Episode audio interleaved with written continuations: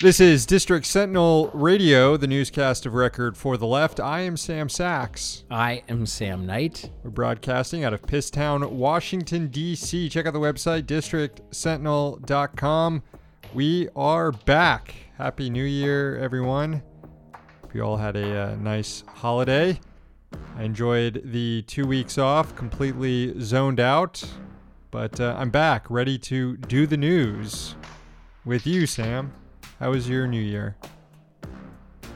It was fine. It was good. I did not stay up until midnight again, and it's better that way. you didn't make it to midnight, huh? No, did you? I did. I did. And I was actually happy I did. I um I had a very normie New Year's and watched uh CNN New Year's coverage with uh Anderson Cooper.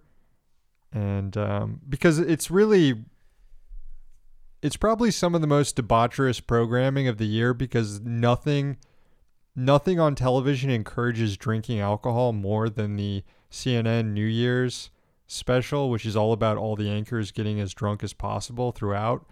Um, and it featured what I think was the best two minutes of television. I think it was just after New Year's, so the best two minutes of television of 2021 so far, in which uh, who's who's? Andy Cohen uh, was just asking Snoop Dogg all the places he's gotten high, he smoked weed at. and pretty much every single place that was mentioned, Snoop Dogg was like, Yes, I've gotten high there. I've smoked weed there. At the White House, yes, I've smoked weed at the White House. At a bar Uh, it mitzvah, would pro- yes, I've smoked weed at a bar mitzvah. At a bris, yes, I've smoked weed at a bris. Probably be easier for Snoop Dogg to list the places that he hasn't smoked weed. I remember a few day, a few days, a few years ago, he was. Um, I don't know if this is the time that he's counting. He probably also smoked on the grounds of the White House. But I remember a few years ago, he um, tweeted or posted a video on Instagram of him being in Lafayette Square Park across from the White House, hitting a blunt. And uh, people were just Oh, sort of yeah. coming up to him saying, What's up? I've smoked weed in, in Lafayette Park as well. I may have. I honestly I actually have done it. Shit. I've done it a lot. In fact, I used to when I used to work at RT, I would walk through Lafayette Park on my way home from work every day, every night, and I'd uh I'd chief in the park on my walk home. Yeah, I guess at night it's a little more. It's Yeah. it's a it's a chill place. Snoop was doing it at like twelve in the afternoon. Probably surrounded by people and cameras and shit. I have smoked weed on uh, Parliament Hill in Ottawa. Hmm. Cool. I, I also smoked weed in front of the U.S. Capitol uh, when I went to the when when I went to the Washington Capitals uh, Stanley Cup celebration parade. Well, that was just a lawless day in general. Yeah, everyone smoke weed anyway. weed. The team was like they were throwing cans of like Bud Light at random people off the bus. That was, it's pretty fun. I'm trying to imagine any other any other public event where police would just let you whip cans of beer at people. Well, we are uh, now living in 2021. Uh, got some exciting news on the Means TV front. Means Morning News Season 2 is debuting next week. We uh, don't have a show this week on Thursday. Uh, we're going to be releasing a, a promo. We did some video work this weekend. Uh, and we're getting ready for the new season of Means Morning News premiering next week on Thursday. You can watch if you're a subscriber over at means.tv. And you can become a subscriber of Means TV by subscribing to the Sentinel over at Patreon, patreon.com slash district sentinel, five bucks a month. You get access to all our bonus content. You get your own haiku, and you get one month subscription free to Means TV. It's Monday, January 4th, 2021. Here's the news. The U.S. Justice Department suffered a defeat in a London courtroom Monday morning as its request to extradite WikiLeaks founder Julian Assange to the States to face espionage and hacking charges was rejected. It was a good news, bad news ruling from British Judge Vanessa Baraitser, who concurred with all of the Justice Department's arguments supporting Assange's extradition. troubling precedent for journalistic freedoms. The judge determined that Assange went above and beyond journalistic practice and his crimes fall under the extradition treaty with the United States. However, she did not grant extradition, citing just how abusive the U.S. prison system is and how likely it is that Assange would die in custody. She referred to Assange's mental health and the inability by U.S. jailers to keep suicidal prisoners safe. The judge noted the mysterious death of Jeffrey Epstein in a New York prison last year. Reading from the ruling quote, I am satisfied that in these harsh conditions, Mr. Assange's mental health would deteriorate, causing him to commit suicide with the single minded determination of his autism spectrum disorder. I find that the mental condition of Mr. Assange is such that it would be oppressive to extradite him to the United States of America. End quote. The U.S. Justice Department has promised to appeal the decision. Assange's lawyers were instructed to prepare for a bail application to have Assange released. Another hearing in the matter is scheduled for Wednesday. Ties between Wall Street and the Democratic Party have come into focus once again, thanks to Janet Yellen's financial disclosures. President elect Biden's pick to be the next Treasury Secretary, Yellen has recently revealed that she made over $7 million in speaking fees in the last two years from some of the world's largest banks. She was tasked with closely supervising the firms while serving as the chair of the Federal Reserve under President Obama. According to public disclosures, Yellen's audiences included UBS, ING, City National Bank, Standard Chartered, Citigroup, Credit Suisse, BNP Paribas, Bank of America, Barclays, Prudential, and Goldman Sachs. The average payment went into the six figure range some of these firms paid Yellen multiple times for her appearances. Citigroup paid her for a total of nine appearances, worth just a few thousand dollars short of a cool million. You could start your own fucking small bank with that money. With the exception of Prudential and City National, all of the banks who paid Yellen to speak were considered systemically important while she was chair of the Fed. Under Dodd Frank, such banks must submit resolution plans, so called living wills, to the Fed and the FDIC to prove that they can be wound up in an orderly fashion without a bailout during a time of crisis. If the Fed and the FDIC say that a firm's plans aren't credible, the regulators must consider downsizing or breaking up the company. But Yellen was reluctant to even consider such measures as we're reminded by this exchange he had with Elizabeth Warren in 2014. The statute, it seems to me, is pretty clear here that it's mandatory that these plans be submitted each year and that each year you determine whether or not the plans are credible. And I guess the question I'm asking is have they ever gotten to a plan that you can say with a straight face is credible? Well, I, have understood this to be a process um, these, these are extremely complex um, documents for these firms to produce. Our second round of submissions, um, we're looking at plans that run into tens of thousands of pages. And um, th- that, I mean, I, th- I think what was intended is that this determination you're talking about about whether or not they're credible. Do they question is do they facilitate an orderly resolution? Um, and I think we need to give these firms feedback. Uh, so I'll stop there because we're, we're running out of time. But, but I have to say, Chair Yellen, I think the language in the statute is pretty clear that you are required, the Fed is required to call it every year on whether these institutions have a credible plan. And I remind you there are very effective tools that you have available to you that you can use if those plans are not credible, including forcing these financial institutions to simplify their structure or forcing them to liquidate some of their assets. In other words, break them up. Two years later, Warren would note that in 2014, the FDIC found 11 living will plans not credible, while the Fed gave them all a passing grade. Workers at Google announced their intention to form a union. The Alphabet Workers Union was formed on Monday and is committed to creating solidarity among full time, part time, vendor, and contract workers at the tech giant.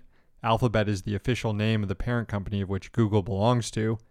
The workers laid out seven values that will guide their organizing effort.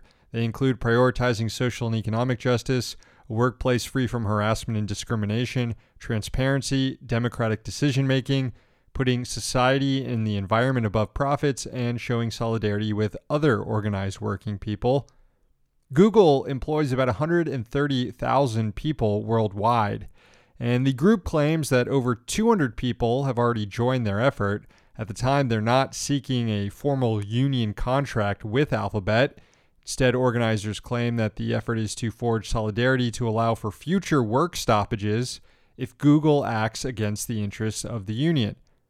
They did, however, sign cards with the Communication Workers of America. To join, workers will pay dues equivalent to 1% of their salary. It has received the attention of at least one senator. Bernie Sanders tweeted out support for the union, writing, quote, I stand in solidarity with the alphabet workers who are organizing to form a union at Google. What these workers are fighting for is not radical. They want fair wages in a workplace free from abuse, retaliation, intimidation, and discrimination, and that is exactly what they deserve. End quote. The union cited a dust up in 2018 between employees and executives at the company over Google's partnership with the Pentagon as an impetus for this latest organizing effort. Yesterday was the one year anniversary of President Trump ordering the assassination of Iranian General Qasem Soleimani in a move that almost started a regional war. The Trump administration marked the occasion with some aircraft carrier brinkmanship. The USS Nimitz had been ordered to start leaving the Persian Gulf on Friday, but the decision was reversed yesterday. Acting U.S. Defense Secretary Chris Miller made the announcement alleging the existence of, quote, recent threats issued by Iranian leaders against President Trump and other U.S. government officials. The evidence of such a threat is thin, Reporting from the New York Times indicates that the U.S. military's only proof consists of troop movements by Iran, movements that are likely defensive in nature, given the recent assassination of a top Iranian nuclear scientist and Trump's vow to inflict damage on Iran before leaving office. The Daily Mail, a far right British tabloid, tried to report that there is a threat from Iran by citing a tweet from Iranian Foreign Minister Javad Zarif warning the U.S. not to attack. Zarif said on Saturday, quote, new intelligence from Iraq indicates that Israeli agent provocateurs are plotting attacks against Americans, putting an outgoing Trump in a bind with a fake casus belli. Be careful of a trap at real Donald Trump. Any fireworks will backfire badly, particularly against your same BFFs. End of quote.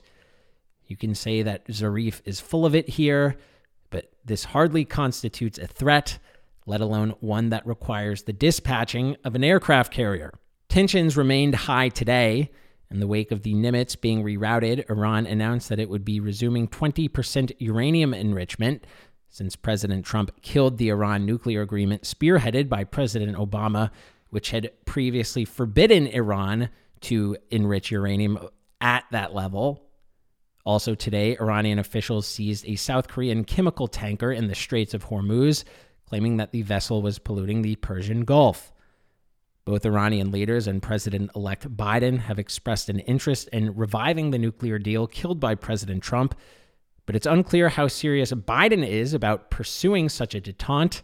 On Sunday, a top foreign policy advisor, Jake Sullivan, claimed on CNN that Iran's ballistic missile program, quote, has to be on the table for talks to advance Iran and the U.S. were able to come to an agreement under President Obama because their deal was narrowly tailored to focus on Iranian nuclear capabilities. Finally, Democratic leadership is already trying to cover up President Trump's efforts to steal the last election.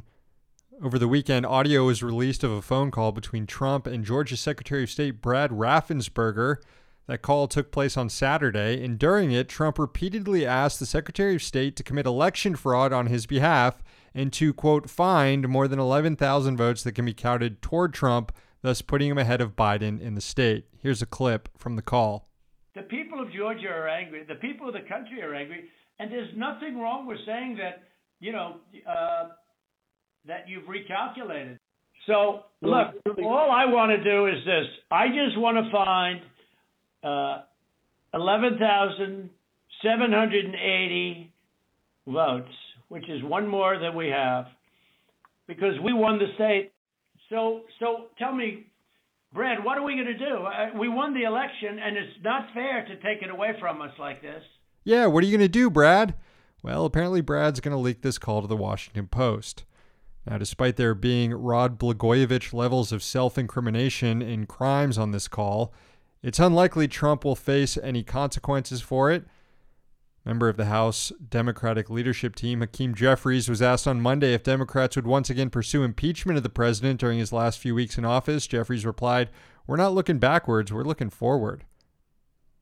The only real fallout from the call might occur tomorrow during the Georgia Senate runoff elections as the feuding between Trump and Republican state officials reached new heights, threatening to ruin the GOP's slim majority in the Senate. Following the Tuesday elections, members of the U.S. House and Senate will convene together on Wednesday to officially certify the results of the presidential contest. A number of Republican House and Senate members have committed themselves to challenging the process, including Louis Gohmert and Senator Josh Hawley. Several reactionary organizations in support of Donald Trump's election steal bid, like the Proud Boys, are expected to descend on Washington for the proceedings.